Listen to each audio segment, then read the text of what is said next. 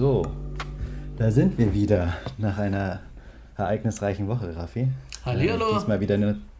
Diesmal nur wir zwei wieder, aber das heißt nicht, dass der Podcast viel schlechter werden kann. Nein, also nochmal danke an Atif, der uns letzte Woche ja mit seiner Anwesenheit beehrt hat. War eine coole Folge, wir haben auch gutes Feedback bekommen. Ein bisschen schlechtes Feedback, was Inhalt betrifft. Da können wir später nochmal drauf eingehen, wenn wir das Recap machen. Ansonsten freue ich mich, dass es wieder klappt. Diesmal nicht in Person, sondern wir sitzen uns jetzt hier mal virtuell gegenüber. Genau, diesmal erstmal die digitale Lösung versucht. Also entschuldigt irgendwelche Soundprobleme. Ihr seid uns egal. Genau. Wie immer. Aber wenn es verbesserungswürdig ist, dann setzen wir uns sicherlich in Zukunft dran und schrauben noch ein bisschen am Equipment oder an der Software, oder wenn jemand Tipps hat, dann gerne ans Postfach, wie immer. Genau, das ist ZDF-Postfach, wie das Wetten-das-Postfach, einfach die 702222. Genau, und der Hashtag ist Wettkönig, aber das wisst ihr ja. Baggerwette. Baggerwette. Es ist immer die Baggerwette. Gut. Woche 11. Wie war deine Woche? Fangen wir so an. Woche war eigentlich gut. Wie gesagt, wir hatten ja schon im Podcast gesagt, man wacht auf, liegt 35 Punkte hinten von Positionen, die man sich nicht wünscht. Und dann ist es irgendwie, dann hat es, ich weiß nicht,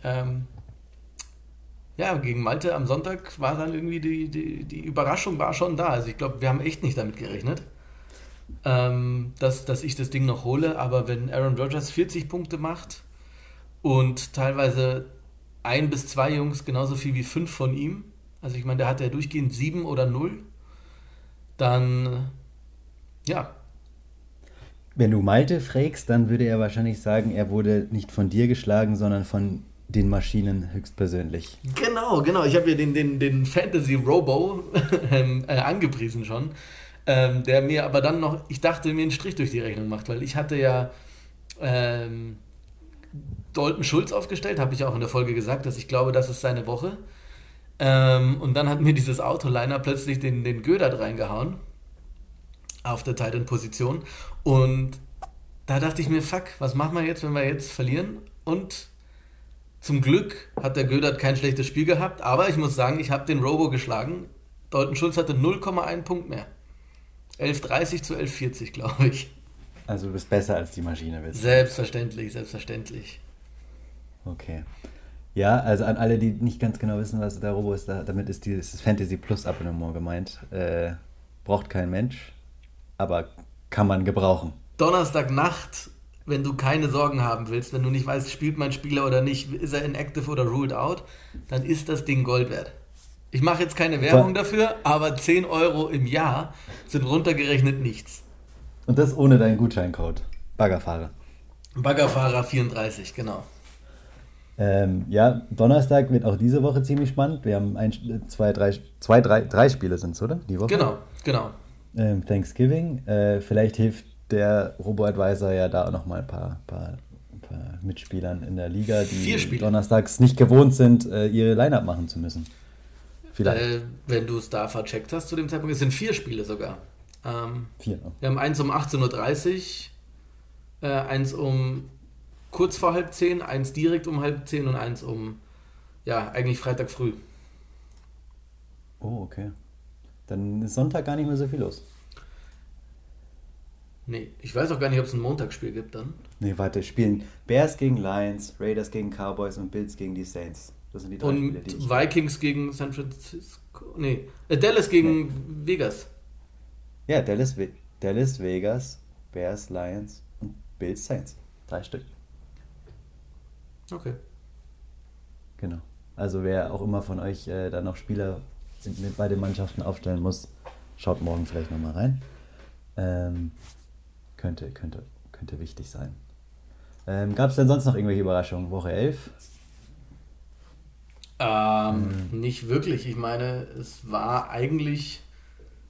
Ich glaube, wir haben gar nicht mal so schlecht getippt die Woche. Ich denke nämlich, dass wirklich jeder gewonnen hat, auf den wir gesetzt hatten. wenn das nicht... Ich glaube, hatten wir nicht auf Bender gesetzt? Nee. Ich glaube nicht, nee. Also ich nicht. Ich bin mir gerade nicht sicher... Ich glaube, Atif und ich hatten Bender getippt. Ob ich auf Corell getippt habe oder auf Tilly. Aber ich glaube, es war Corell. Okay. Ja. Aber ich glaube, nee, wir waren echt nicht schlecht die Woche. Ja. Wir machen selbstverständlich ja noch eine Auswertung, wie versprochen. Dramatisches Finish hatte Chris gegen Josh noch am Montagnacht. Oh ja. Josh hat es noch auf der Zielgeraden geholt. Was sagst du dazu? Irgendwo verdient. Aber ja, ich denke mal, du wachst da irgendwie auf und bist eigentlich ziemlich sicher oder freust dich, dass du endlich mal wieder gewonnen hast. Und dann kommt Justin Herbert und haut 40 Punkte raus. Ja. Was willst du da machen? Ich meine, ich glaube, Chris hätte auch nicht besser aufstellen können. Bin mir nicht sicher. Mit den Mitteln, die er hat, nein. Ja. Deswegen, ich glaube, auf der Bank war Gesicki noch mit 10, aber da hätte auch auf der Flex nichts gebracht. Er hat die Flex schon am Donnerstag gehabt, das heißt, die war schon geblockt.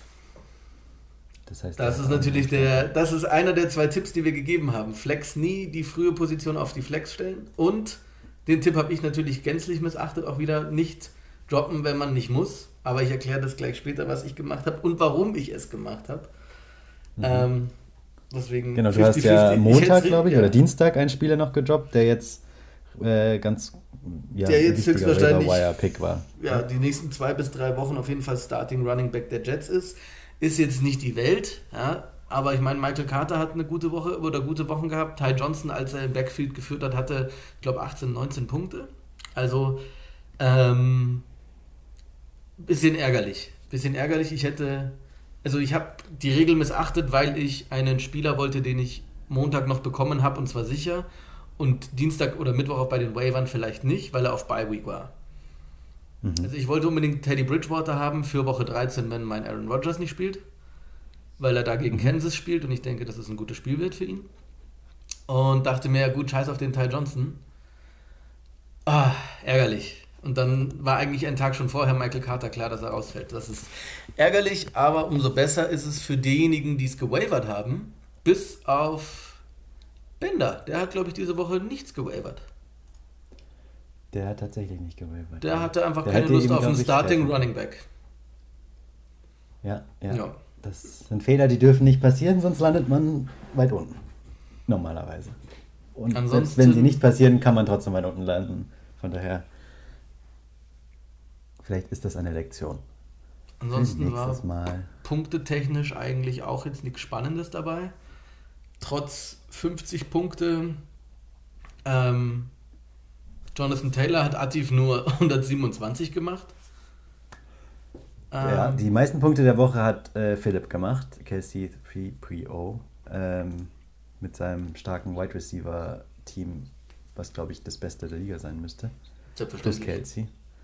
139 Punkte. Was sagst du zu ihm? Wie weit geht der Weg? Ja, das ist eine Sache, die können wir später nochmal ansprechen. Ich glaube, die Wege enden. Alle heute oder seit heute haben alle Wege geendet. Prognosen, wer in die Playoffs kommt, können wir alles machen. Aber ich denke, dass mit dem Trade heute die Sache doch eindeutig und klar ist. Können wir später nochmal kurz sprechen, wenn wir dann ins Matchup gehen. Ansonsten glaube ich, letzte Woche war jetzt nichts mehr. Können wir... Okay. Eigentlich... Genau. Thanksgiving. Bist du ein Fan von den Games am Donnerstag? Ist es stressiger, praktischer, einfacher, spannender? Es ist irgendwie stressiger, weil du hast, wenn du Sonntagsspiele hast, immer noch 3-4 Tage... mehr Zeit und ich habe jetzt nie professionell Leistungssport betrieben, aber Jürgen Klopp meinte mal, es macht schon einen Unterschied, ob du Dienstag oder Mittwoch Champions League spielst und dann Samstag oder Sonntag wieder Premier League. Das ist ein Riesenunterschied und ich denke, beim Football ist es mit den ganzen Reisen, ich meine, die reisen ja auch quer durchs Land, auch nochmal ein deutlicher Unterschied, wenn du Sonntag spielst und dann wieder Sonntag oder Sonntag und dann Donnerstag. Und das hast du mal mit einem Team, aber an Thanksgiving hast du gleich mal 3 Teams, beziehungsweise 6 Teams. Die Frage ist dann eher, kommt es einer Defense entgegen oder der Offense? Ich weiß nicht, ich finde es allgemein, wenn du halt jemanden hast, der irgendwie sagt, wir haben ja öfters Hamstring, Ankle-Injuries, die halt dann einfach sagen, sie trainieren jetzt 2-3 Tage nicht, aber Sonntag spielen die wieder. Und die Jungs sind halt jetzt, wenn die Donnerstag spielen sollten oder müssen, eher fraglich. Ja. Deswegen ist es so für mich als Zuschauer, mich freut es, je mehr Spiele, desto besser. Aber ich denke mir, wenn du halt ein paar Leute auf der Bank hast oder ein paar Leute, die du eigentlich starten willst und die vielleicht Sonntag spielen könnten, aber weil sie jetzt Donnerstag spielen müssen, nicht spielen können, ist halt ärgerlich. Verstehe. Bei dir? Ich denke mir mal, es ist für teilweise, weil es auch Primetime-Games oft sind donnerstags generell und dann Thanksgiving sind es ja dann irgendwie dann doch 3 Games, die so nationwide geschaut werden und da viel Fokus drauf ist. Dass diese Reisestrapazen wahrscheinlich den Defenses gar nicht so gelegen kommt und dann man immer wieder solche Breakout-Performances sieht von Offensivspielern eher. Ja, klar. Was dann meistens natürlich dann mehr Fantasy-Eindruck hinterlässt. Also würdest du dann später, wenn wir dann nicht durch die Matchups gehen, sagen, wenn es irgendwie eng wird, der spielt am Donnerstag, der spielt am Sonntag, starte lieber den Donnerstagspieler. Ja, ich habe schon das Gefühl, dass die da nochmal besonders motiviert sind, je nachdem, welcher Uhrzeit die spielen. Es ist halt mehr Fokus drauf, wenn die wissen, dass die nicht gerade in der Konferenz mit 8 anderen spielen, in der Octobox hocken, sondern wenn die wissen, das ganze Land schaut dir gerade zu und du bist gerade America's Game of the Week oder wie auch immer, oder Monday Night Football oder Thursday Night Football und in dem Fall jetzt Thanksgiving Football. Das ist schon was Besonderes. Okay. Ja. Gut. Woche 11 haben wir dann somit abgeschlossen oder haben wir noch was oder schauen wir mal wieder in die Zukunft? Da würde ich sagen, schauen wir mal, was so ansteht, was passiert ist. Wir haben es ja schon gesagt. Wir haben ja morgen Abend um 24 Uhr Trade Deadline. Das heißt, mal gucken, ob da noch was passiert. Ich glaube, du planst jetzt erstmal nichts mehr wahrscheinlich, oder? Willst du sagen, du bist fertig oder kommt noch was? Ich lasse mir da ungern in die Karten schauen. Aber gut. Ich bin eigentlich nie fertig. Gut. Ja. Du? Ja, man guckt natürlich, aber es ist relativ schwer. Es ist relativ schwer. Die Jungs und Mädels, die Top-Spieler haben und wissen, sie haben keine Chance mehr da oben, wollen natürlich für nächstes Jahr planen und für Picks traden. Spieler interessieren die meistens dann weniger. Wie siehst du es denn mit dem Pick-Traden aktuell? Was ist so dein Eindruck? Ich habe es gemacht. Ich finde es auf der einen Seite, ich hatte extra Picks, ich habe Picks abgegeben. Letzteres ist deutlich schlimmer, als das Erstere hilft. Also ich finde, ein extra Pick, weiß ich nicht genau. Ich hatte, glaube ich, nur eine 3. Runde, aber es gibt genug Leute, die Erstrunden-, Zweitrunden-Picks hatten. Die haben nichts gerissen. Also ich kenne jetzt nicht wirklich jemanden, ich weiß nicht, ob es bei Tobi war, in seinem Champ-Jahr, als da hatte er, glaube ich, von mir, ich weiß nicht, ob er da von mir eine 2. Runde hatte, dann muss ich das natürlich jetzt alles zurücknehmen. Aber eigentlich ist es natürlich immer nice to have, aber auf der anderen Seite ist es deutlich schlimmer. Also wenn du keine 1. Runde hast, keine 2. Runde hast oder auch selbst eine 3. tut irgendwie irgendwo weh, weil es ist dann halt dein erster Wide Receiver, den du picken könntest. Oder es wäre ein guter Quarterback, der noch da ist, der noch nicht weg ist, wenn du gerade schon Top 1 Wide Receiver und Top 1 Running Back hast. Deswegen irgendwie alles in den ersten 3-4 Runden ist schon nervig. Natürlich, wenn du jetzt wie Philipp, der Draftmaster bist und deine Top 3 Wide Receiver der Liga eigentlich irgendwie in Runde 5-10 pickst, dann verschenkt deine erste Runde. Aber das ist natürlich der normale Fall. Ja? Nee, ist nicht der normale Fall. Deswegen so Pick-Traden ist, finde ich, nicht so geil. Ich verstehe aber, wenn jemand sagt, hey, wenn du jetzt noch gewinnen willst, brauchst du Austin Eckler, Davante Adams, dann brauchst du Nick Chubb oder keine Ahnung. Ja? Und wenn du die Jungs haben willst, Dalvin Cook etc., die wissen, du willst eigentlich die haben und gewinnen.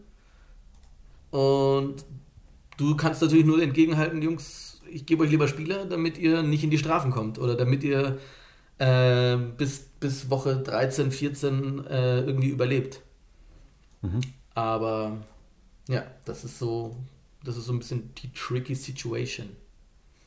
Und dann auf der anderen Seite jetzt natürlich, also für die, die es nicht wissen oder nicht mitbekommen haben, dein Team ist einfach jetzt zu stark. Also jetzt einen Pick für einen Spieler herzugeben, wäre doppelt Wahnsinn eigentlich. Also wenn ich jetzt theoretisch jetzt, da gibt es nichts, Austin Eckler mir holen würde oder Jonathan Taylor für einen Pick, habe ich immer noch ein starkes Team, aber es ist nicht so stark wie deins. Und dafür habe ich einen Pick aufgegeben für eine minimalere Chance zu gewinnen. Und das ist so, das macht es noch unattraktiver, Picks zu traden. Okay. Ich muss ja sagen, Picks generell traden finde ich in unserem Format nicht so für sinnvoll. Einfach weil Pick-Traden mehr bei einer Keeper-League Sinn macht oder Dynasty, wo man dann wirklich sagt, du kriegst einen Pick, der auch wie ein Pick behandelt wird in der NFL. Du kannst dir den besten Rookie nächstes Jahr holen. In diesem Fall wäre das halt dann Najee Harris gewesen, oder als Running Back in dem Fall. Und das ist der Pick dann wert und nicht einfach noch, also ein Pick in der Redraft-Liga ist sehr untypisch in klassischen Fantasy-Football-Formaten, muss man auch sagen. Ja. Aber gut, ja, muss jeder für sich wissen. Ich habe schon mal welche bekommen, ich habe tatsächlich noch nie welche abgegeben. Weil dann der Draft ja auch nicht so viel Spaß macht und das sage ich als jemanden, der nicht gut draftet. Ja, siehst du mal. Und haben dir deine extra Picks dann in dem Jahr darauf die Erlösung gebracht? Mhm. Ich glaube, einer verletzt sich ja eh dann pauschal gefühlt, genau. Wenn du einen extra Pick hast. Das ist dann der sich dann verletzt. Aber ich weiß es nicht, wie es ist. Keine Ahnung. Ich kann es nicht. Aber gut, ich verstehe, dass viele sagen ja pauschal jetzt an der Trade-Deadline Picks oder nix. Genau, das ist natürlich auch das sind ja die ganzen schönen, wie so ein Hollywood-Film auch sich schreibt. Du brauchst 3 Komponenten, Angebot, Nachfrage und Zeitdruck. Und dann hast du den perfekten Thriller. Deswegen wird vielleicht noch das eine oder andere Gespräch kommt bestimmt zustande und irgendwer wird vielleicht am Ende dann einfach sagen, weißt du was, leck mich doch. Oder halt auch in beide Richtungen, entweder leck mich doch, weißt du was, dann nimm den Pick oder nee, ich glaube, dann müssen wir es halt einfach lassen. Das wird dann so ein Stand-off, meinst du? Dann so, der eine verlangt nach einer ersten Runde, du sagst, du gibst eine dritte und dann... Nee, ich glaube, das ist erstmal die allgemein, also Picks, ja oder nein, das ist ja schon eine Grundsatzentscheidung. Und wie ich meine, ob du es dann, wenn du es dann hergibst, dann ist das ist noch mal eine ganz andere Frage, welche Runde, weil auf der einen, wie gesagt, ich habe schon gesagt, erste Runde ist wichtig, aber da ist sogar noch die Verletzungswahrscheinlichkeit höher, aber genauso ist eine dritte wichtig, weil du einfach die Breite brauchst, vor allen Dingen in einer 14-Mann-Liga. Mhm. Was sind denn, glaubst du, es kommt noch irgendwelche Überraschungen? Wen siehst du da irgendwie noch jetzt einen Move auf die letzte Minute? Kommt auf die Aktivitäten an oder wer der aktivste ist. Ich glaube mal so von den... Wo braut sich was zusammen, glaubst du? Atif, Josh und auch Tobi sind, glaube ich, schon sehr kommunikative Menschen, die eher aktiv auf Leute zugehen. Ich denke eher Manu oder Philipp sind Leute, die sich eher anschreiben lassen müssen. Also ich glaube, da ist jetzt von sich aus eine Initiative, proaktiv auf jemanden zuzugehen, eher nicht so da. Deswegen kommt es darauf an, was die Leute, die aktiv auf jemanden zugehen, tatsächlich dann irgendwie bereit sind auch. Weil wenn du den ersten Schritt machst in einem Trade, bist du ja schon in der Situation, ich will was. Und der andere, auf der angeschrieben wird, ist ja der dann sagt, okay, du willst was von mir. Und dann oder er braucht ja auch was vielleicht. Das ist selbstverständlich, ja. Dann hast du natürlich noch mit Lino eine Zeitkomponente. Der Typ hat ja eine Zeitverschiebung, dass alles zu spät ist, von daher... Linos Zeitfenster für Antworten ist ungefähr 30 Minuten am Tag. Genau. Dann, das ist ja... Den zu erwischen oder den am Telefon zu haben, ist auch eine Meisterleistung. Von daher hast du immer wieder bei den... Das sind einfach individuelle Persönlichkeiten und das ist doch auch schön. Ja. Okay. Ja, dann apropos Trades. Was haben Platz 11, 12, 13 und 14 gemeinsam, mein Lieber? Weiß ich nicht. Es ist nicht so schwer zu erraten, glaube ich. Sie haben alle ihre Erstrunden-Picks an dich abgegeben. Das kann sein, habe ich gar nicht jetzt auf dem Schirm. Ah ja, tatsächlich. Dann lass mich dich kurz abholen. Ja, Malte, Tilly, Chris, Bender, wenn ihr euch fragt, woran hat es gelegen? Vielleicht, ich hab Maltes erste Runde nicht. Dann war es die zweite, Cook. Stimmt. Ah nee, das stimmt, da war der Kittel in der zweiten, oder? Weiß ich gar nicht. Kann sein. Oder dritte war es Kittel. Man weiß es nicht. Auf jeden Fall. Ja, Bender hat heute nicht mal mehr gewavert. Ist bezeichnend, glaube ich, für alles.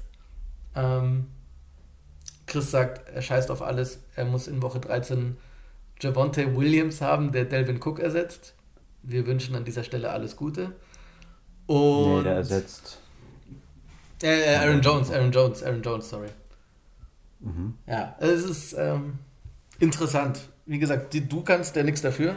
Es ist eher die Frage, warum die Leute meinen... Ich meine, du zeigst ihm die Probleme auf und bietest ihm gleichzeitig die Lösung. Die Frage ist so, wenn er sieht, okay, warte mal, stimmt, Tevin sagt mir, ich habe Aaron Jones nicht. Jetzt muss ich dieses Angebot annehmen, weil sonst habe ich Aaron Jones ja nicht in Woche 13. Ich glaube, er hätte zwischen den Plätzen 1 bis 8 mindestens 5 Leute gefunden, die ihm einen besseren Running Back gegeben hätten. Vermutung, weiß man nie, kann man nie wissen. Vermutung, Chris ist auch nicht der Proaktive, der auf Leute zugeht. Für den war es dann aber auch einfach. Aber es ist anscheinend, muss man jetzt auch sagen, da kann man auf ihn einbashen, wie man will. Anscheinend auch niemand anderes auf ihn zugegangen und hat gesehen, da ist noch ein verletzter Aaron Jones.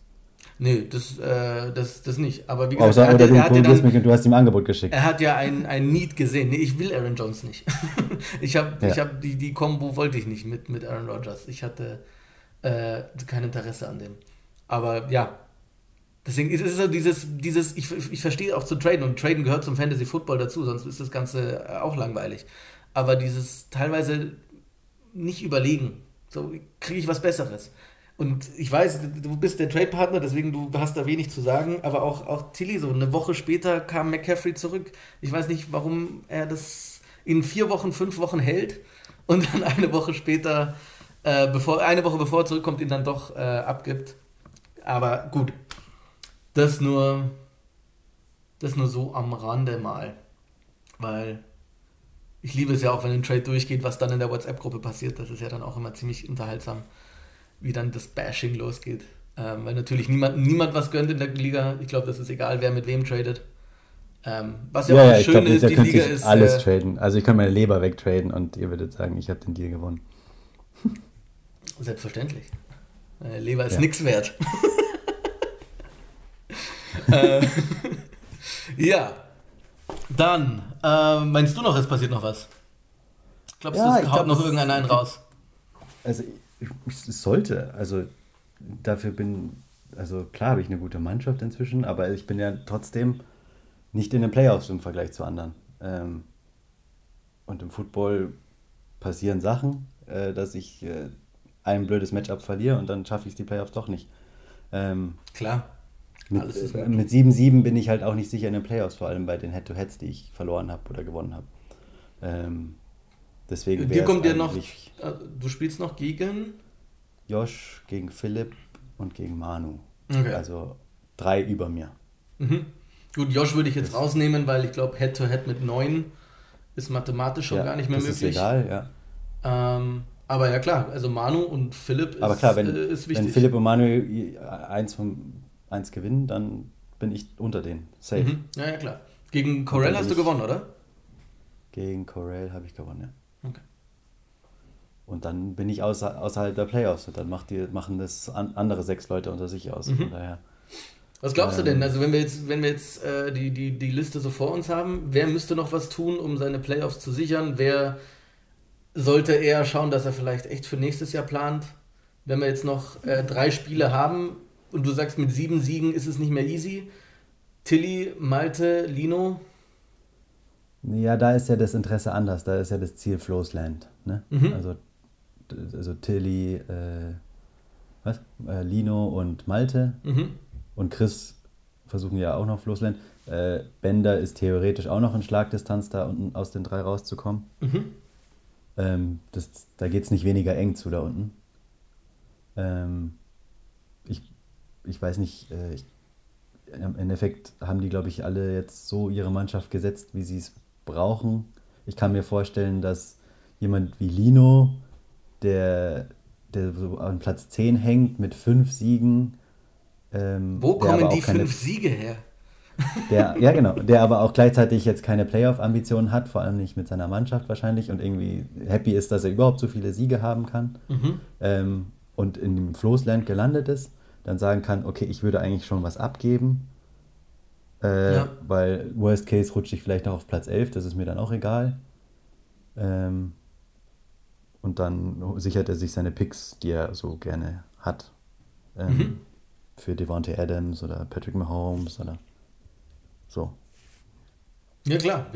Also er hat auf jeden Fall 2 Kandidaten, die zum Traden super geeignet sind. Die Frage ist dann immer der Preis. Ja. Also bei ihm kann ich mir schon vorstellen, dass zwischen Pitts, Adams und Mahomes er dann noch den einen oder anderen abgibt. Ob dann für Picks oder für Spieler, weiß ich nicht, aber ich glaube, die würden sich alle 3 ganz charmant in Atifs Mannschaft machen. Aber glaubst du, Atif ist jemand, der Picks tradet? Das weiß ich nicht. Der People's Champ ist ja immer ganz laut bei, kann nicht mit Picks traden und nicht den Ring sich kaufen, aber wenn man Erster in der Liga ist und so dominant in die Playoffs geht und irgendwie seinen Glücksstreak man nicht geschlagen werden kann, dann glaube ich schon, dass man da einiges bereit ist, auch aufzugeben an seinen Prinzipien für den Ring. Ja, maybe. Also, wie gesagt, das ist dann so, das ist dieses Ausrechnen. Lohnt sich's, wird dieser eine Spieler, den ich nächstes Jahr bitter bereuen werde, dass ich ihn getradet habe, lohnt sich's tatsächlich? Also, wenn du einen Pick tradest, dann muss er mit der Einstellung ich gewinne das Ding. Ja. So, also er müsste jetzt Davante Adams sich holen und dann aber auch mit der Einstellung, ich gebe einen Erstrunden-Pick ab und gewinne das Ding. Weil wenn ich nächstes Jahr da hocke, habe das Ding nicht gewonnen und meinen Erstrunden-Pick verloren, obwohl ich nie Picks trade, dann hasse ich mich einfach ein Jahr, so ungefähr. Ja klar, aber so in die Playoffs kommen, das ist ja die Leistung, die man über 14 Wochen macht in dieser Liga. Das Ziel ist Playoffs, egal ob du Erster oder Sechster bist. Das Ziel, wenn du in Woche 1 alle 14 Leute hinhockst und sagst, was willst du schaffen, dann sagen alle, ich will in die Playoffs. Genau. Und dann aber dann zu sagen, wenn man in den Playoffs schon ist, auch mathematisch gesehen, wie die ersten vier mathematisch sogar schon, fast. Und dann zu sagen, ja, nee, ich plane auf nächstes Jahr, das macht für mich keinen Sinn, weil wir wollen alle dieses Willy Wonka-Ticket, um in diese Schokoladenfabrik zu kommen, ob man da drin drauf geht oder nicht, weiß ich nicht. Aber am Anfang der Saison wollen wir alle dieses goldene Ticket und das heißt Playoffs und da will man rein. Und dann jetzt, obwohl man drin ist, dann zu sagen, ich spiele nicht mit oder ich versuche es nicht wenigstens, auch mit der Mannschaft, die ich habe von mir aus, auch ohne Picks, gibt es ja auch das Szenario, kann ich nicht nachvollziehen, ehrlich gesagt, weil Football ist da doch sehr unberechenbar. Also würdest du Atif raten, für einen Pick jemanden zu holen? Ich sag, ich mache keine Beratung hier, das kostet extra, aber ich kann es mir vorstellen, dass es ihm entgegen seiner Prinzipien auch in den Fingern zuckt, einfach zu sagen, was braucht es jetzt, um ich brauche einen zweiten guten Wide Receiver und warum nicht gleich den besten? Und Lino ist eine Person, die in einer komfortablen Position ist, das auch zu machen im Ranking und ihn zu verkaufen, das kann ich mir schon vorstellen.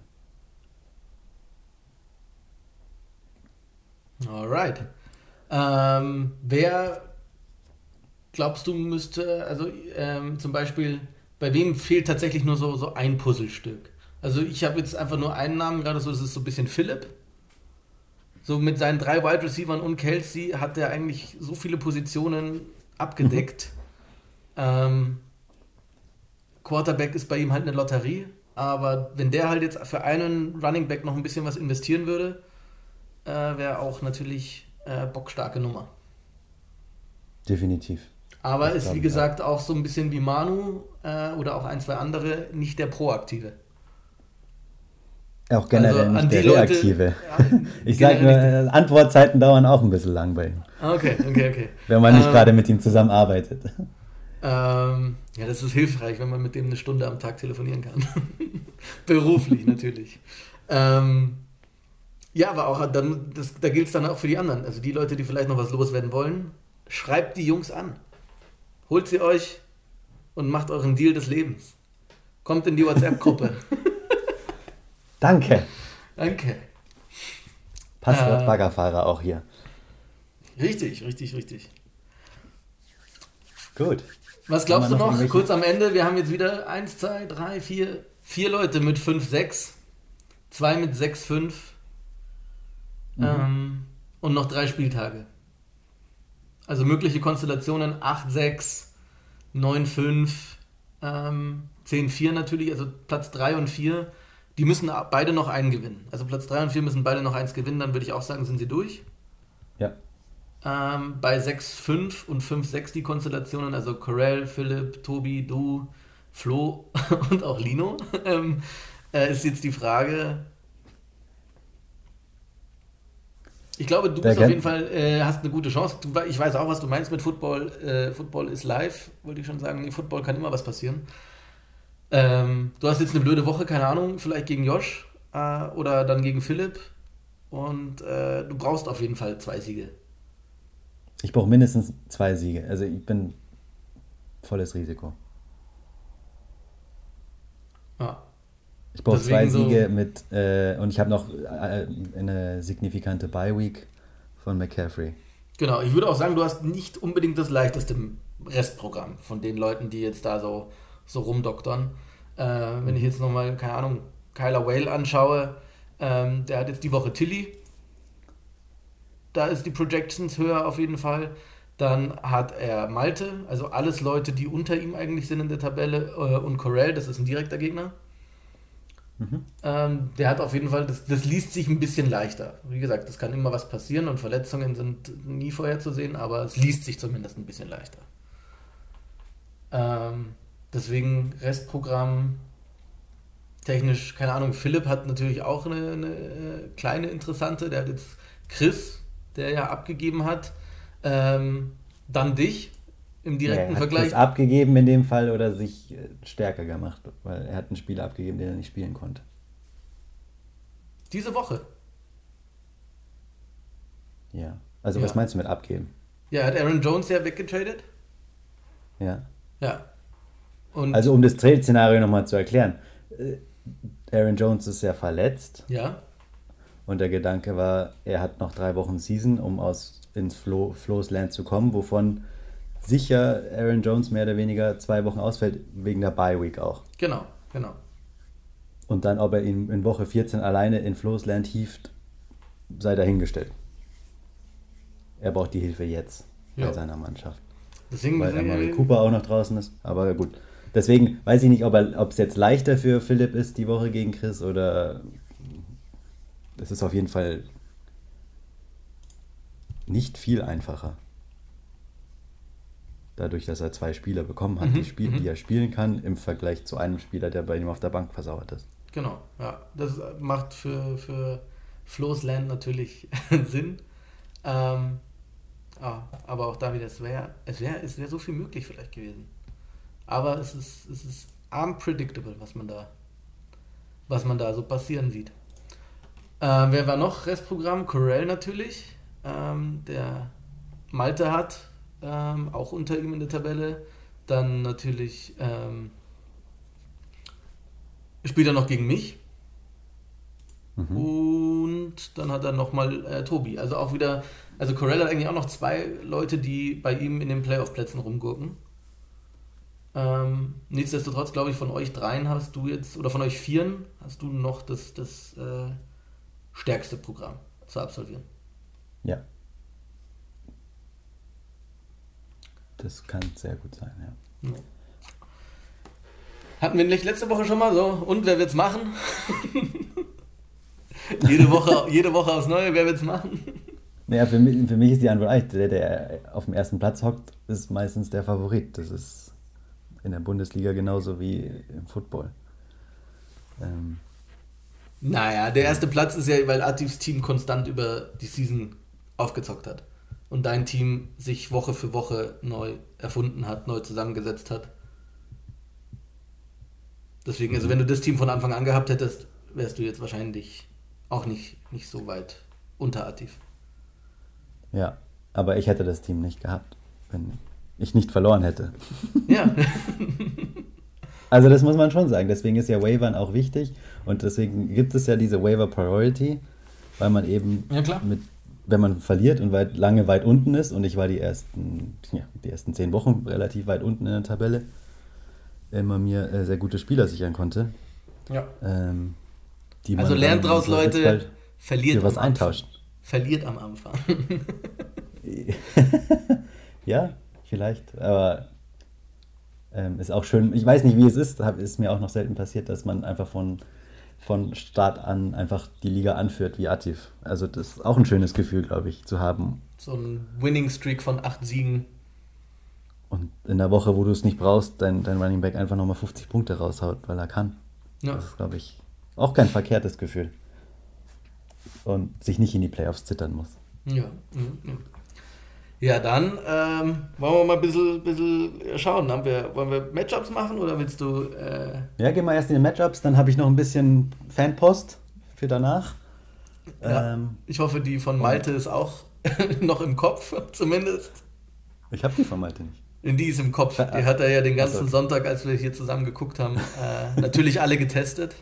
Hat er ja genau. seine Fanpost schon verbal dagelassen. Okay. Und bleibt dran, wir wollten am Ende dann doch nochmal was Organisatorisches vielleicht durchgehen für die Liga. Genau. In Richtung nochmal ein Get-Together oder ein Event, in welcher Form auch immer, mit oder ohne Strafen, das können wir dann besprechen. Also bleibt auf jeden Fall dran, auch wenn die Matchups euch anscheinend vielleicht nicht mehr interessieren können. Dann fangen wir doch einfach mal blind reingegriffen an mit letzter Platz gegen, auf jeden Fall Playoff-Kandidat, Manu gegen Bender. Momentan noch projected mit 4 Punkten mehr für Bender.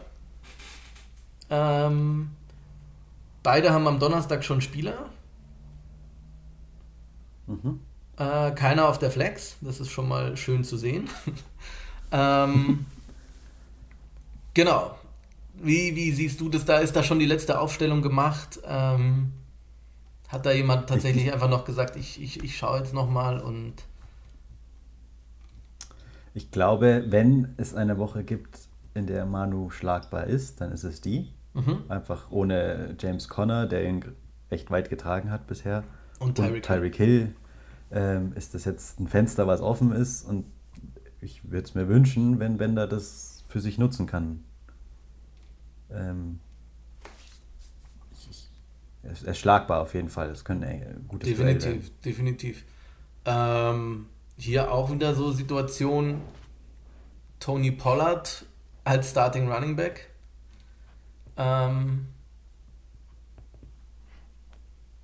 Wie beurteilst du das als Sieg-Owner? Beleidigt dich das? Nein. Oder fühlst du dich provoziert?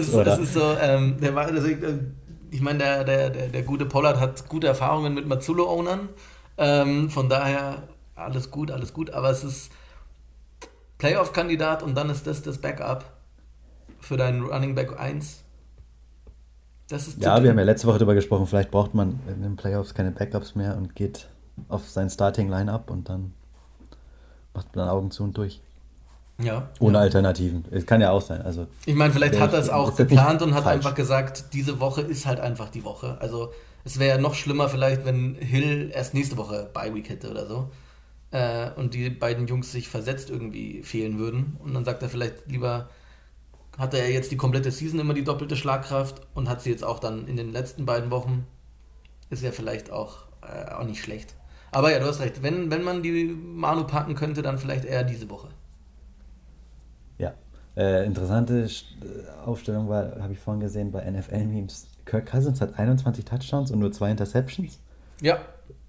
Verdammt starke Saison eigentlich, die er spielt, aber keinen interessiert's. Genau, das war das zweite Meme, glaube ich, dazu. Das war irgendwie Everybody's talking about und dann haben sie irgendwie mal Mahomes und Dings und dann so but this dude is leading the NFL.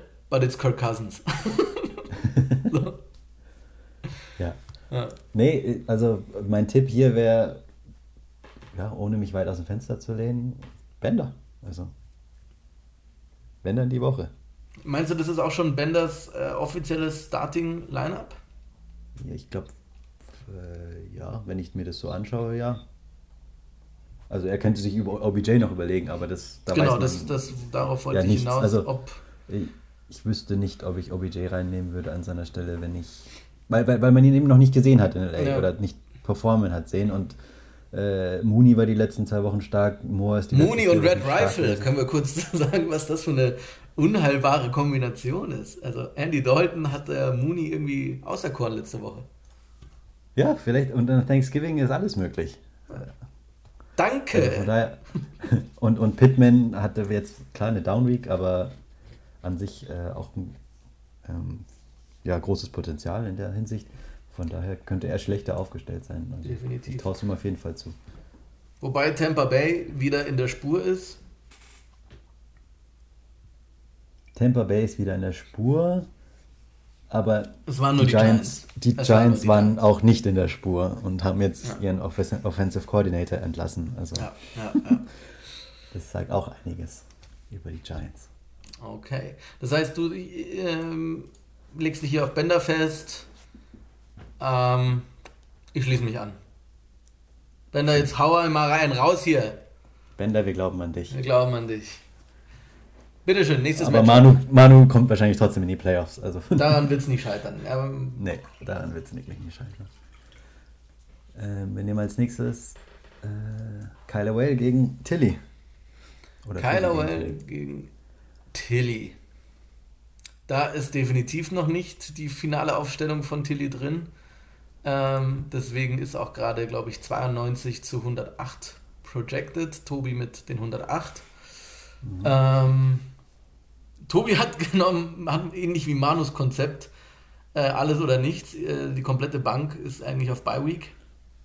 Ja, Chiefs und Cardinals, das ist vielleicht so ein Stack, den hat man, ja. Kann man machen, warum nicht? Kann man machen. Wie gesagt, ich glaube, sein Starting-Lineup ist jetzt trotzdem nicht unbedingt schlechter. Ich meine, Clyde Edwards-Helaire hatte er kaum. Kyler Murray auch. Von daher, eigentlich ist die Frage nur, ob Austin Eckler vielleicht wieder 40, 50, 60 Punkte machen möchte oder nicht. Mhm. Ich meine, es war ja dann tatsächlich irgendwie so ein bisschen wild, was da so passiert ist. Aber er muss es auch machen, weil Singletary und Drake werden es dir höchstwahrscheinlich, ich sehe mich schon falsch liegen, dir nicht deine Woche retten, ne? Nein, auf gar keinen Fall. Also von den beiden kannst du, glaube ich, kannst du maximal zusammen. Also die sind jetzt beide mit, also einer mit 10, einer mit 7,8 projected. Ich glaube, kannst froh sein, wenn du mit beiden zusammen 10 Punkte bekommst. Ja. Jetzt laufen sie beide einen Touchdown. Ja, wenn einer einen Touchdown halt irgendwie es kann immer sein, dass einer von denen einen Touchdown reinrennt. Ja. Das kannst du nie ausschließen. Ja. Aber es ist kein schönes Gefühl, die beiden aufstellen zu müssen. Nee. Behaupte ich jetzt mal. Auf der anderen Seite, Henderson ist wieder da. Robinson hat letzte Woche gespielt, einen Touchdown wenigstens noch gehabt. Der Garbage Time, glaube ich, war es. Tim Patrick ist wieder da. Den kann man ja, glaube ich, ganz gut flexen.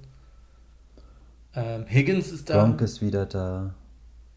Also ich sehe auch bei Tilly irgendwie das deutlich bessere... Wenn er jetzt das noch ein bisschen, aufstellt. Auch ähnlich zu Bender, wenn dann diese Woche. Ja, tatsächlich. Also er muss jetzt sich halt entscheiden, ich glaube, die Jungs, die aufstellen. Also ich würde auch sagen, Henderson und Robinson sind eigentlich gesetzt, von daher McKissick würde ich nicht spielen. So, Mike Williams und Bateman würde ich eigentlich auch spielen.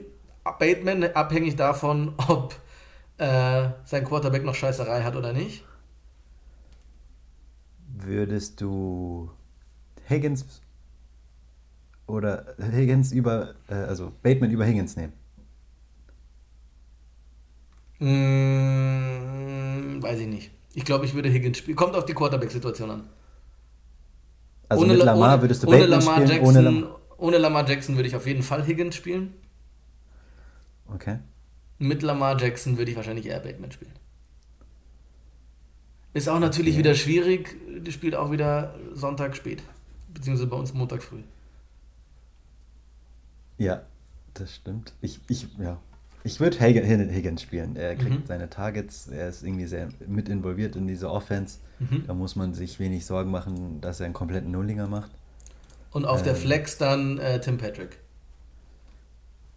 Ja, ich würde Bateman nochmal eine Woche zurückstellen. Auch wenn der vor 2 Wochen der größte Hype war. Und er ist sicherlich auch talentiert, aber die Woche ist jetzt auch wieder Hollywood Brown zurück. Und ich würde ihn mir nochmal vielleicht auf die Bank setzen und die sichere Route mit Tim Patrick und T. Higgins gehen an Tillmans Stelle. Aber man muss auch sagen, jetzt kommt nochmal der nächste Twist. Kareem Hunt kommt wahrscheinlich zurück. Wo setzt du den rein? Was machst du mit dem? Wenn er tatsächlich spielt. Und das ist auch wieder so eine Sonntag-Spät-Spiel. Und wenn die mir jetzt am Samstag oder Sonntag mit Game-Time-Decision kommen, nein, das ist zu risky. Also das kannst du halt nicht mehr reinholen. Wenn jetzt Donnerstag, wie es jetzt mit Flo war, dann spielt Gaskin nicht, riskiert Chubb und wenn Chubb auch nicht spielt, dann stellen die mal einen Dritten auf. Und heulen nicht rum. Mike Davis, ja. Und heul nicht rum. Aber so, du kannst Montag nichts mehr ausgleichen. Also das ist, glaube ich, ein bisschen schwieriger. Von daher, wenn die mir jetzt... Hat er Donnerstagspieler? Nein, nur den Quarterback. Von daher würde ich einfach sagen, ich würde warten, wenn er spielt. Und wenn er spielt, dann ja. Weil es war immer, auch wenn beide gespielt haben, Kareem Hunt, der genug Touches hatte und teilweise sogar eher den Touchdown als Dritter, als Nick Chubb. Ja. Also, wenn er spielt, würde ich ihn auch auf die mit reinnehmen ins Lineup. Weil ich meine, Robinson spielt gegen Atlanta. Das ist einfach ein juicy Match. Ja, klar. Und Henderson ist halt. Und Henderson ist auch immer gut. Ist in einer starken Offense. Der kriegt seine. Bencht man auch nicht. Nee. Deswegen musst du ja eigentlich alle 3 spielen und dann zwischen den 4 Receivern, die wir genannt haben, T. Higgins, Tim Patrick, Bateman und Mike Williams, welche 2 stellst du dann auf? Mike Williams unter dem Higgins. Okay. Außer wenn Lamar Jackson spielt, würde ich es mir vielleicht überlegen. Weil ich meine, das ist auch wieder die Situation, Tilly ist Platz 12, hat 4-7, er kann auch was riskieren, so. Vielleicht ist, wo sieht er den Explosionsfaktor eher? So, wenn der, den du aufstellst, jetzt die eine Position nicht zündest und du dir bei allen anderen Positionen aber sicher warst, dann spiel einfach auch ein bisschen den, auf den du vielleicht mehr Bock hast. Und irgendwie, ich weiß nicht warum, aber ich glaube, Tim Patrick und T. Higgins sind bei Tilly auch Dauergäste seit in den letzten Jahren gewesen. Vielleicht hat er mit denen einfach mehr oder ein besseres Gefühl und dann soll er halt einen von denen rausfeuern. Ich glaube, die beiden geben halt einen sicheren Floor, wie man so schön sagt, also die sichereren Punkte als Bateman, der vielleicht etwas mehr Upside hat, weil er noch ein bisschen volatil ist. Ja. Muss man für sich entscheiden, weil mit Mike Williams hast du halt zusätzlich noch jemanden, der sehr hohe Ausschwankungen hat, was Punkte angeht. Also der kann mal Nullinger machen oder 3 Punkte dir die Woche oder halt 35. Das ist auch ein bisschen Vogelwild bei dem. Es ist dann eine persönliche Entscheidung, wie man das gerne ausgleicht. Ich würde es wahrscheinlich damit eher einem T. Higgins ausgleichen, der einfach mir ein bisschen mehr Sicherheit gibt. Vor allem in einer Woche, wo Tobi jetzt du keine Angst hast, dass der dir 150 Punkte auf die Nase knallt. Genau. Macht mich nicht dran fest. Dann geh lieber, hol dir deine sicheren Punkte, weil kann gut sein, dass es reicht. Cool. So würde ich spielen. Ja. Okay. Dann der wortwörtliche Namensgeber der beliebtesten Tabellenhälfte oder Tabellendrittel der Liga. Flo gegen Lino. Spannende Konstellation, weil beide denselben Rekord haben. Flo aber halt einfach irgendwie 250 Punkte mehr in der Saison gemacht hat. Also es ist dieselbe Liga. Ist es derselbe Sport? Die spielen dasselbe Format, ja tatsächlich. Du hast vorher Kyle Pitts angesprochen. Da wollte ich jetzt in dem Matchup einfach fragen, ist er vielleicht nicht schon drüber und bei den Falcons? Also er ist ein Rookie. Also ich finde es auch ein bisschen viel. Ich verstehe diese NFL-Projections ja teilweise eh nicht ganz, weil 14 Punkte nach den paar Wochen, die Kyle Pitts jetzt hatte, ist jetzt okay. Das ist sicherlich, er kann 14 Punkte machen. Ja. Aber er hat seltener 14 Punkte gemacht, als dass er es unter 10 war. Ja. Und da ist jetzt die Frage so, es sind halt momentan irgendwie die Falcons. Da funktioniert halt nichts, ne? Es ist schwierig. Also, ich glaube, Matt Ryan hatte irgendwie 2-3 Punkte in seinem letzten Game. Patterson und er wurden dann, glaube ich, in der Halbzeit auch gebencht. So aus Vorsichtsmaßnahme, so das Ding haben wir eh verloren. Deswegen weiß nicht, ob er sich da so einen Gefallen tut und vielleicht nicht doch hätte nochmal einen Tight End wavern sollen, weil der feiern muss. Stimmt, der ist eigentlich konstanter in der Steelers Offense. Mit, wo Eric Ebron auch verletzt ist, ist das sicherlich eine interessante Option. Pitts ist halt, ich weiß, dass ihm Pitts emotional vielleicht ein bisschen näher ist, weil er ihn mit seinem 5. Runden-Pick gedraftet hat. Sein 5. Runden-Pick, muss man auch sagen, war sein 3. Pick im Draft. Dass es Pitts eben eine gewisse Wichtigkeit für ihn auch hat. Ja.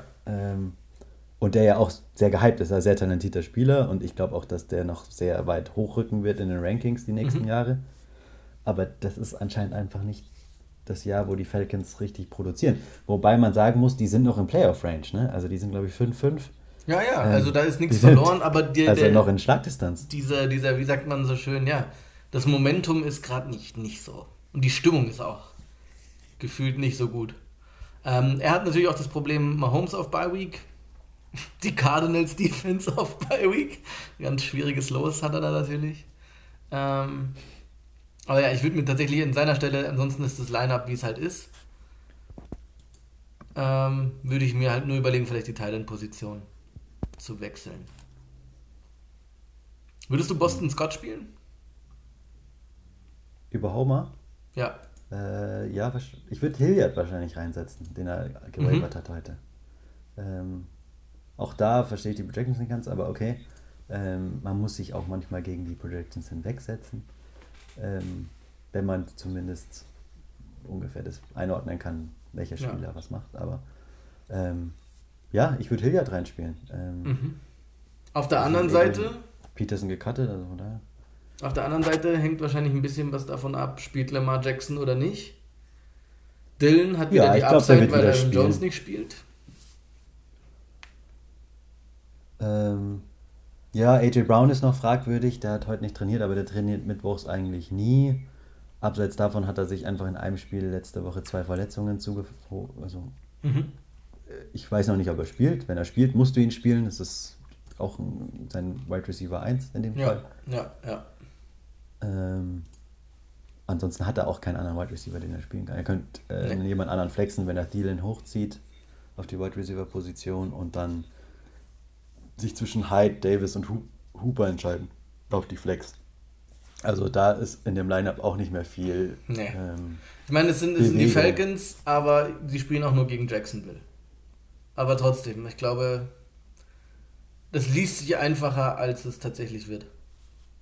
Wen siehst du hier vorne? Ja, also ich finde beide nicht allzu stark, aber Flo einfach qualitativ in der Breite doch deutlich besser. Ja. Vor allem die Qualität bei Lino ist einfach sehr konzentriert auf bestimmte Spieler. Und dann ist es halt zu wenig. Selbst wenn man Cam Newton gut ist, dann macht er 30 Punkte. Aber die Strategie bei Lino ist ja eher, dass man auf 50-Punkte-Wochen von Mahomes baut plus 30-Plus-Punkte-Wochen von Adams. Und dann ergänzt man die Suppe noch mit 3-4 Lotterietickets, wie wir es. Und dann gewinnt man 5 Spiele. Also sein Rekord gibt ihm recht, das muss man wirklich sagen. Also wenn du mich vor der Saison gefragt hättest, hätte ich ihn nicht da gesehen. Von daher alles richtig gemacht. Gut. Dann bin ich dran, oder? Mit dem nächsten Matchup. Würde ich jetzt einfach mal sagen... Das Champs gegen Champs. Champs gegen Champs, wir können Champs gegen Champs machen. Das sind immer besondere Wochen, wenn Champs aufeinandertreffen. Raphael gegen Atif. Projected ist Raphael mit 12 Punkten mehr oder 11 Punkten mehr. Ich weiß aber nicht, ob tatsächlich schon Atif seine komplette Aufstellung gemacht hat.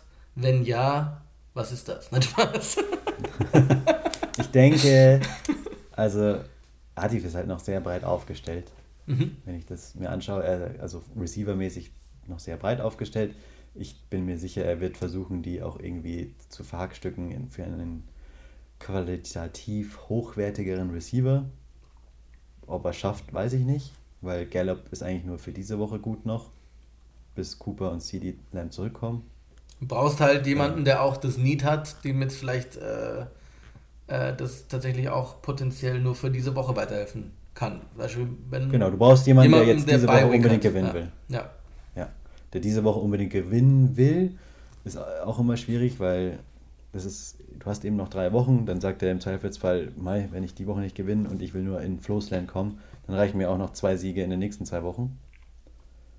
Dann kannst du jemanden wie Gallup schon mal schlecht unterbringen.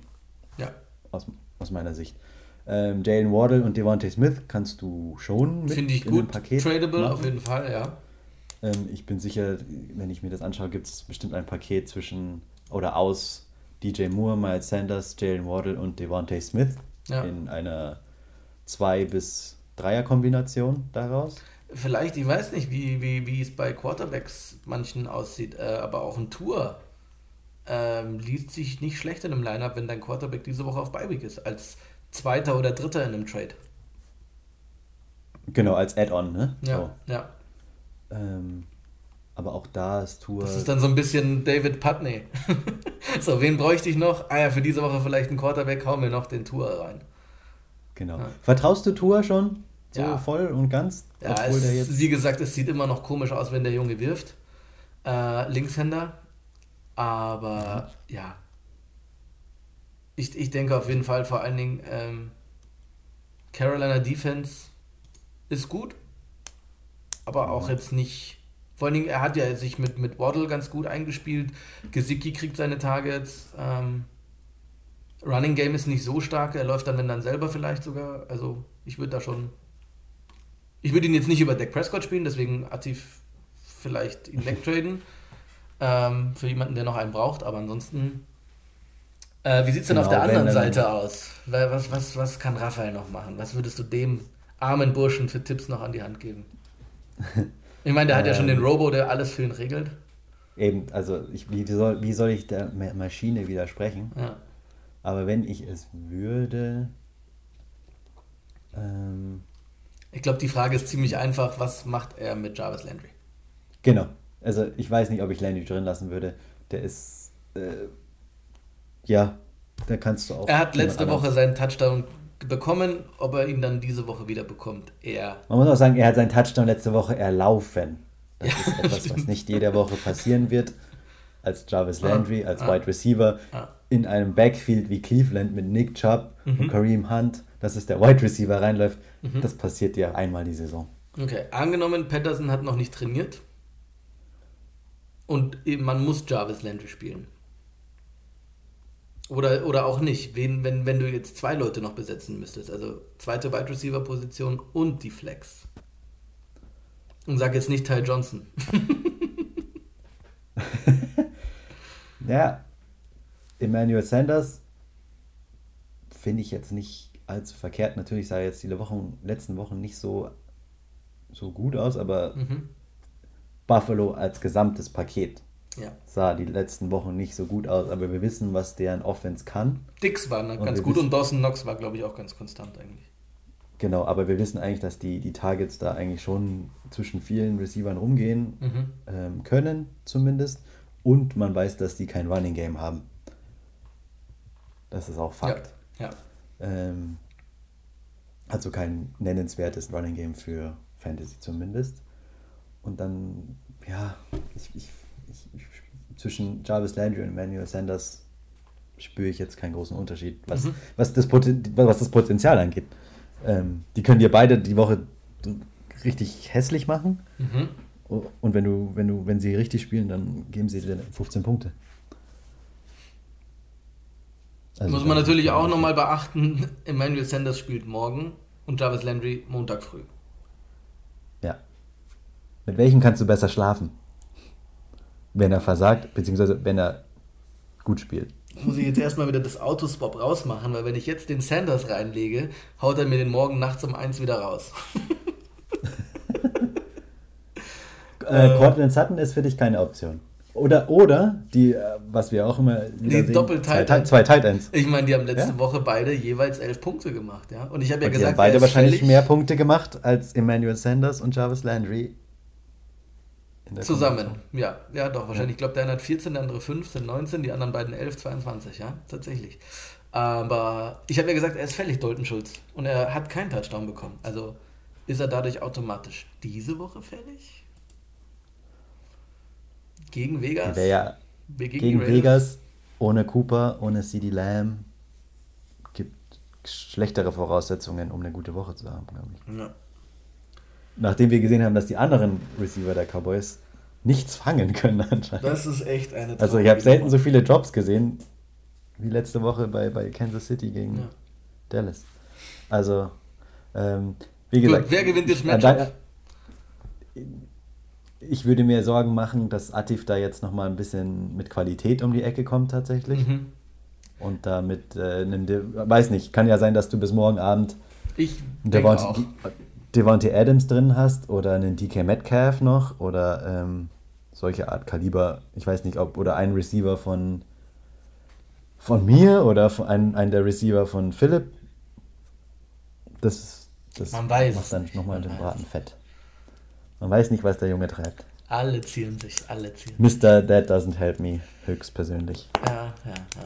Okay, ich habe letzte Woche nicht auf mich gesetzt und mein Team hat gesagt, du Idiot. Deswegen diese Woche setze ich mal auf mich, du auf Atif. Machen wir mal weiter. Mhm. Malte gegen Corell. Ja. Auch ein, zwei Spieler, die schon morgen spielen. Zumindest bei Malte. Ja. Bei Corell ist es ungefähr genau andersrum. Der hat 3 Leute, die erst Dienstagnacht spielen. Also Montag früh. Montag spät, so rum. Projected ist die ganze Nummer mit 116 für Malte zu 106. Ist da auch schon alles gemacht worden. Bei Corell sieht es tatsächlich so aus. Ertz auf Bye-Week, das ist ein bisschen vielleicht... Es ist, Marquise Brown wird er wahrscheinlich noch reinnehmen. Mhm. Der hat heute trainiert, das heißt, er wird noch ins Lineup rücken, wahrscheinlich für Marvin Jones. Mhm. Oder Melvin Gordon, wenn er den rausnimmt. Würdest du tatsächlich Melvin Gordon rausnehmen, also Marvin Jones drin lassen? Nee, Marvin Jones würde ich nicht drin lassen, den würde ich rausnehmen für Hollywood. Genau, ja. Aber... Ja. Okay. Auf der anderen Seite, Kenny Golladay hat nicht gezündet. Ich bin froh, dass ich ihn nicht gewavert habe. Du wirst ihn auch nie wieder haben wollen nach der Saison, die er dir letztes Jahr bereitet hat. Das ist ein bisschen, also Amari Cooper hat das ähnliche Syndrom bei mir jetzt. Der hat jetzt auch gute Wochen gehabt und wieder verletzt. Ich bin froh, dass ich mich einfach persönlich gegen Amari Cooper entschieden habe und ein Kopfschmerzproblem weniger habe. Es ist ja lustig, weil auch diese ganzen Fantasy-Stories, die man über die Jahre sammelt, mit bestimmten Spielern und scheiß Wochen, die man mit denen verbindet oder gute Wochen, das trägt man ja mit in die nächste Saison. Total. Ich meine, guckst dir an, der Typ hat bei den Raiders gespielt, jetzt bei den Cowboys, andersrum genauso. Vielleicht warst du jahrelang ein Jared Goff-Fan und plötzlich spielt er jetzt einfach nur Mist oder gar nicht. Ja. Und deswegen, aber auch da, das darf man, dieses Wissen, wer wen mag und wen nicht mag, das ist auch, kann viel wert sein in Fantasy Football. Ja. Wenn du weißt, wo die... Und du weißt, du kannst noch so gut den Typen anpreisen oder der kann noch so gute Wochen haben. Wenn du bei dem und dem mit dem Namen ankommst, dann lacht er dich nur aus oder blockiert dich gleich bei WhatsApp.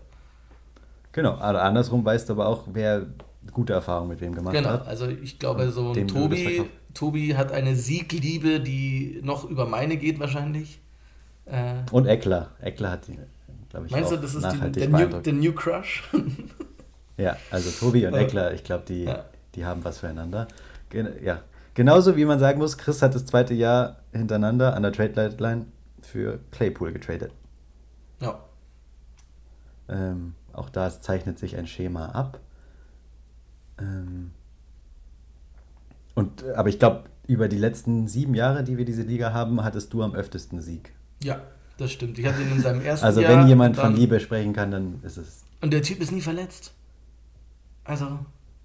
Er macht nicht immer konstant. Er ist jetzt kein, keine Ahnung, ne?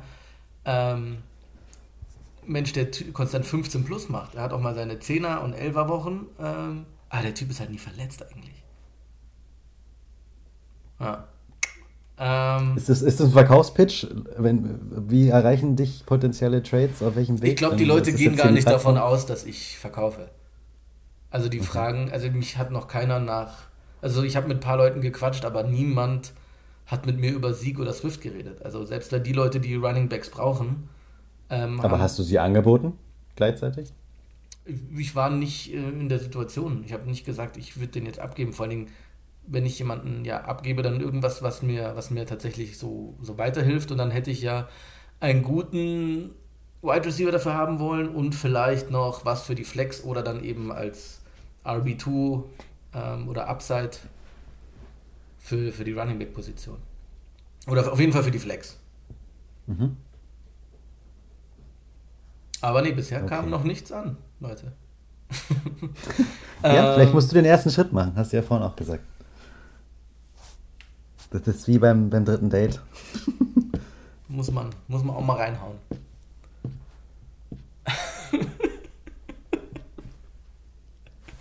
In die Tasten natürlich, nicht ins Date. Genau. Der Podcast ist nicht, es ist auch für jüngere Leute freigegeben, deswegen müssen wir da aufpassen, was wir sagen. Was ist denn hier jetzt, wer gewinnt das Ding? Malte muss halt noch seine Aufstellung machen, da ist ja noch nichts gemacht. Der Judy-Hype ist ein bisschen verflogen, kann das sein? Total. Also die Vorfreude auf Jerry Judy war deutlich größer als die Freude an Jerry Judy am Ende. Ja, definitiv. Ich muss sagen, wenn ich das anschaue, dann sehe ich schon Corell im Vorteil. Einfach weil Seattle zwar schlecht war bisher, aber die haben auch dieses Washington-Matchup, was ja attraktiv sein kann. Ja, total. Und darauf Barkley wird wahrscheinlich auch ganz gut spielen. Darauf baut er ja komplett. Also wenn er mit 3 Seahawks spielt, inklusive Tight End, dann, wenn Wilson einen guten Tag hat, dann ist das Ding durch. Wenn aber er so spielt wie die letzten Wochen, dann hat Malte schon eine Chance. Die Frage ist für mich eher, wie viel von Maltes Mannschaft bleibt noch übrig. Mhm. Wenn sie so stehen bleibt, wie ich sie gerade hier auf dem Papier sehe, dann hat er eine gute Möglichkeit, bei einer nicht so guten Seahawks-Woche Corell zu schlagen. Ja. Wenn er aber jetzt Montgomery verkauft, dann ist es vorbei. Okay. Also sagen, gut. Ich sag, ich sehe. Vielleicht, weil ich sehe jetzt diese Woche Corell vor Malte und dann gewinnt Malte und dann ist alles wieder im Lot. Dann ist das Universum wieder im Gleichgewicht. Dann hat der Robo doch gesiegt. Okay. Wir haben noch 2 Matchups. Zwei, okay, gut. Dann haben wir dich noch gegen Josh. Okay, dann machen wir das noch schnell. Du hast gerade 8 Punkte mehr projected. Ist hier schon final alles gemacht. Ich habe gelesen, Kamara ist definitiv raus und Ingram hat nicht trainiert. Mhm. Bedeutet für dich wahrscheinlich dann eher Collins auf die Running Back Position? Genau, ich habe nicht so viel Spielraum. Ich muss dann schauen, dass und wenn Ingram raus hoffen, muss, dass CeeDee Lamb vielleicht morgen spielt. Ja, darauf hoffe ich sowieso. Mhm. Der muss durchs Concussion-Protokoll, aber da schaut es gar nicht so schlecht aus. Mhm. Das meine ich eben zum Beispiel, wenn jetzt die Cowboys am Sonntag spielen würden, wäre die ganze Sache vielleicht ein bisschen entspannter. Genau, da wäre er ziemlich sicher durch. Mhm. Jetzt muss man abwarten. Okay. Aber gut. Und wen flexst du dann? Ja, ich muss dann Westbrook Alkine flexen. Was ist mit Amon Ra? Was ist mit Peoples Jones? Hol dir doch jemanden, der wenigstens noch einen Knallernamen hat. Also wenn schon scheiße, dann wenigstens geil. Vielleicht überlege ich es mir noch auf deinen Rat. Ich hatte es noch ein bisschen Zeit, aber sobald ich diesen Podcast veröffentliche, sind die zwei wahrscheinlich nicht mehr auf dem Hof. Wenn der Robo-Advisor höchstpersönlich die vorschlägt, dann sind die weg. Na, ich habe da keine Ambitionen. Wobei, vielleicht, ich bräuchte ja auch irgendeinen. Ich traue mich ja niemanden zu spielen von mir. Deswegen. Auf der anderen Seite spielst du gegen Fournette, gegen Josh Jacobs, der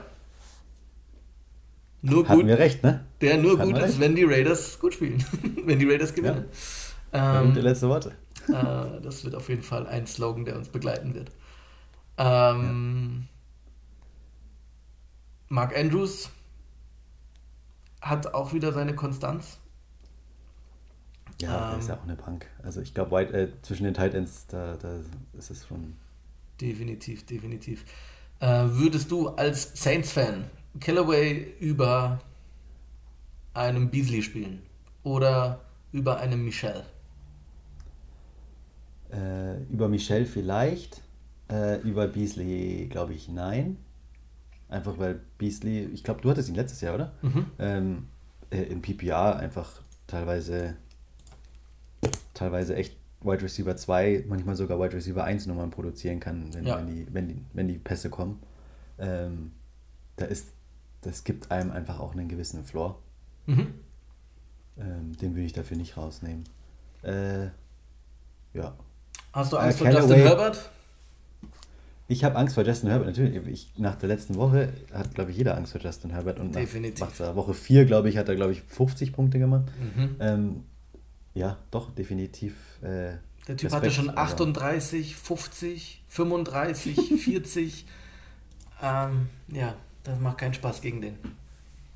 Nee, von daher, du hast es ja richtig getroffen. Ich habe da nicht so leichte Matchups auf dem Weg zu den Playoffs.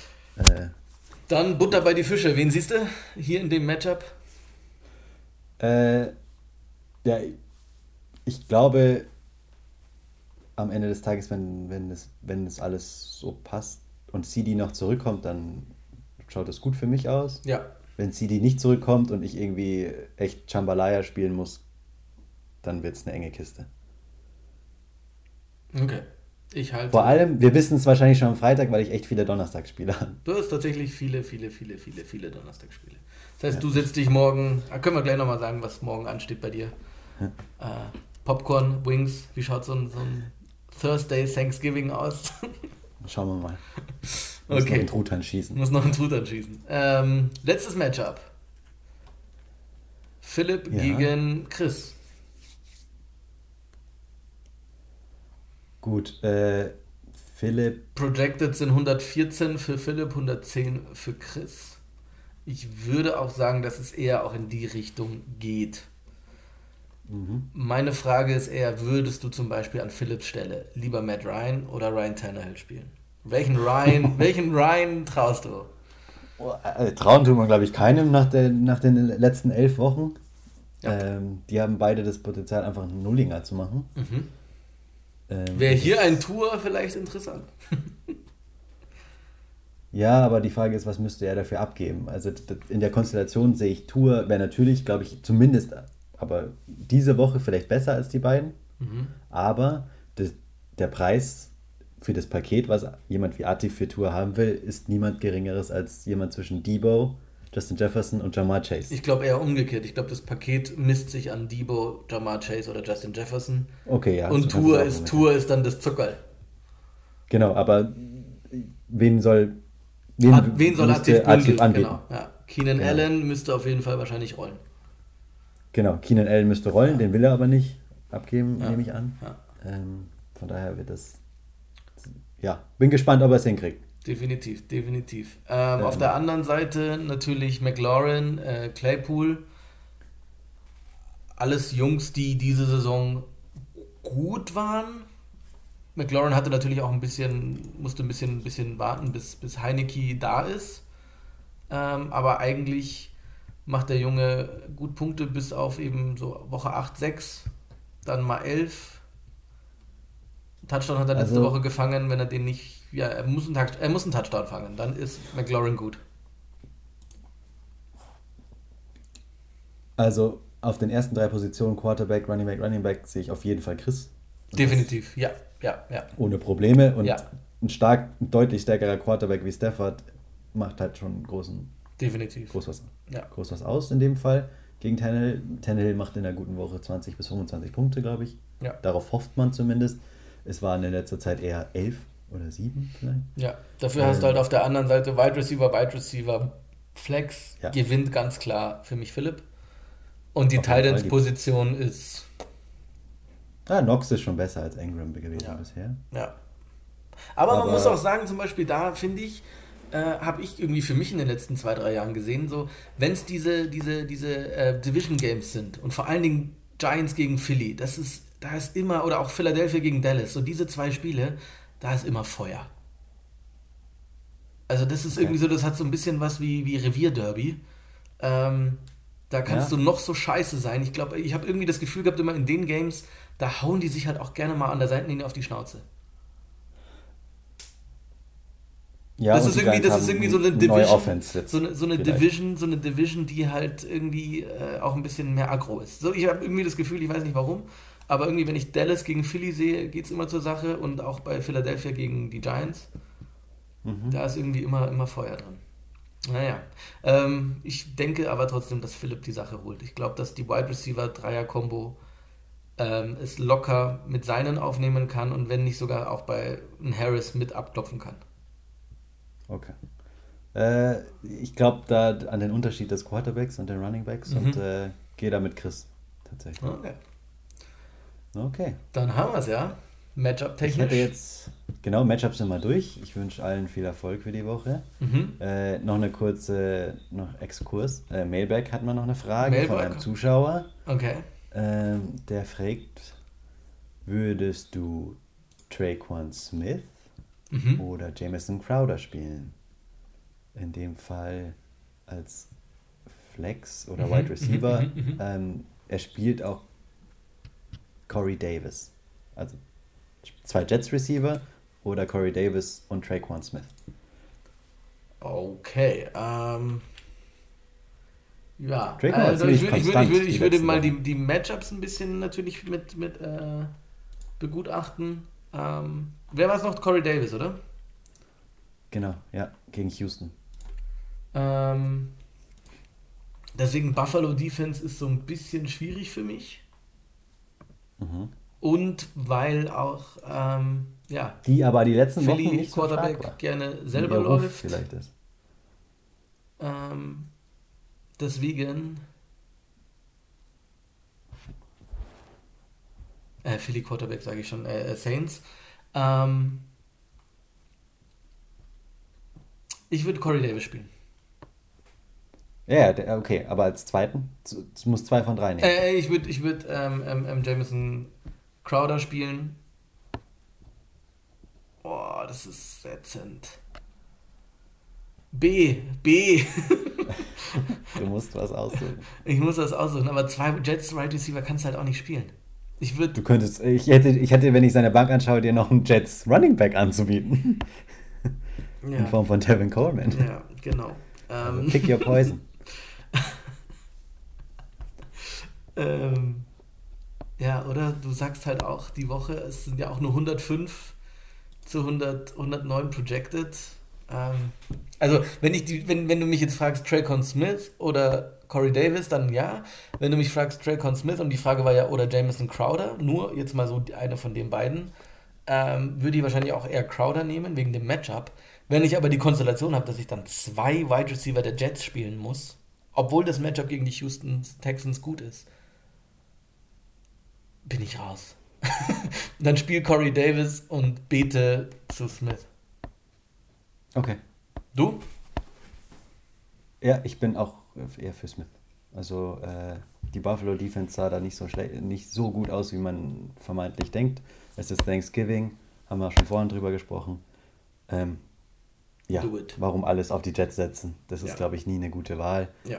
Ein bisschen Jets verstehe ich schon, aber 2 Jets, da muss schon viel passieren, dass beide durch die Decke gehen. Das ist so viel, wie Frank Ribéry gesagt hat. Dann noch kurz die Mail weg im Kopf von Malte. Wir haben alles falsch gemacht. Wir haben ihn über den Klee gelobt und er hat trotzdem verloren. Und David Montgomery ist nichts. Möchtest du auch noch mal kurz? Ich würde sagen, Montgomery wird ihm diese Woche ein paar Punkte machen. Ich glaube auch. Also, ja, natürlich macht man sich mit so Prognosen oder Tipps auch sehr angreifbar an unserer Stelle. Man wird da auch dran festgemacht, aber gut, das ist Teil des Jobs. Definitiv. Aber Montgomery gegen Detroit, ein besseres Matchup kann man sich eigentlich nicht wünschen. Andy Dalton ist vielleicht sogar, oder behaupte ich sogar, ein Upgrade im Vergleich zu Justin Fields. Der hält so ein bisschen der bessere Game Manager in dem Fall. Und hält die Offense länger auf dem Feld, was einem Running Back immer entgegenkommt. Also die Woche drücken wir Montgomery auf jeden Fall die Daumen und wir sehen da echt, glaube ich, schon ein gutes Potenzial Definitiv. Für Malte. Definitiv. Also noch nicht aufgeben in der Hinsicht. Nein. Gut, dann haben wir eigentlich das Wichtigste besprochen für die Woche. Letzter Punkt. Schaffen wir dieses Jahr noch einen Liga-Event-Commissioner? Falls ja, machen wir die Strafen dort oder warten wir zu einem anderen Zeitpunkt, wenn die NFL vielleicht Spiele in Deutschland austrägt, den Moment ab und machen die Strafen dort, wurde ich von einem Mitglied der Liga gefragt. Also es hängt ein bisschen natürlich von der Situation jetzt ab, wie sich alles, leider auch nicht im Football, sondern auch im echten Leben gibt es Corona. Und natürlich auch location-mäßig muss man natürlich schauen, dass man da was zusammenbekommt. Wir haben ja immer wieder 1-2 schöne Orte gehabt, wo man Liga-Events austragen kann. Da muss man gucken, ob man die wieder anfragen kann und nutzen kann. Das ist so der erste Punkt, die Location. Der zweite Punkt ist, tatsächlich haben wir, keine Ahnung, wie die Impfsituation in der Liga so aussieht. Ob man dann auch tatsächlich mit Tests argumentieren oder mit Tests hantieren sollte oder müsste. Dritter Punkt ist, wenn wir es tatsächlich schaffen. Ich würde Strafen davon abhängig machen an der Anzahl der Menschen. Also wenn wir nur zu 6 wären, brauche ich keine Bedienung. Dann ist es auch nicht so lustig, wenn jemand scharf essen muss. Und ganz komisch, wenn man zu 6 ist und plötzlich 5 Jungs um einen Typen im Kleid rumstehen. Grüße an die Nachbarn. Deswegen, ich würde es ein bisschen abhängig davon machen, ob wir wieder die beiden Locations, die mir gerade so im Kopf rumschweben, bekommen und dann, wie alle so ein bisschen dazu stehen, zwecks Corona und dann die Anzahl und wenn dann ein Event zustande kommt, sehr gerne und dann, ob Strafen stattfinden, hängt davon ab, wie viele Leute. Gibt es eine Woche, die dir ins Auge schon fällt? Ganz Oder klassisch wäre natürlich Woche 14 gewesen natürlich, wo man sagt, das ist so für alle der letzte Spieltag, da geht es darum, wer bleibt unten, wer kommt doch noch in die Playoffs, vielleicht schafft es jemand auf Platz 2 für die Bye-Week, vielleicht schafft es jemand überraschenderweise noch von den Jungs, die wir jetzt gar nicht so im Rennen gesehen haben, 3 Siege zu holen. Oder es fehlt der dritte Sieg, deswegen, ich glaube, am spannendsten wäre natürlich Woche 14. Weil in der ersten Playoff-Woche hast du einfach, ja, von 14 Leuten spielen dann nur noch 6 Teams. Das ist dann so ein bisschen langweilig, vielleicht für die zuschauen. Auf der anderen Seite haben wir immer eine gute Zeit, wenn wir zusammen sind. Aber deswegen, wenn, dann würde ich tatsächlich vielleicht so, ja, den 12. Dezember mal in den Raum schmeißen, glaube ich. Das ist Woche 14, meiner Meinung nach. Okay, gut. Behaltet euch, markiert eure Kalender und wir sagen euch dann, ob was passiert da oder nicht. Wie weit die nächsten Steps zu planen sind. Genau, mal schauen, was Corona macht bis dahin. Genau. Und dann geben wir euch Bescheid. Gut, hast du noch was, Raffi, für die Woche? War jetzt ein langer Podcast. Heute haben wir mal ein bisschen mehr gehabt, aber es ist ja auch viel passiert, muss man auch mal sagen. Es ist passiert, es ist Trade Deadline, Thanksgiving, also und jetzt auch noch Woche 12. Also. Wir mussten ja jetzt eigentlich auch viel mehr besprechen, weil jetzt schon so viele Spiele sind. Ja. Von daher wünsche ich natürlich allen fast allen viel Glück und meinem Gegner immer nicht. Dann hören wir uns nächste Woche hoffentlich. Dann bis nächste Woche. Macht's gut. Ciao, ciao. Bis dann. Ciao.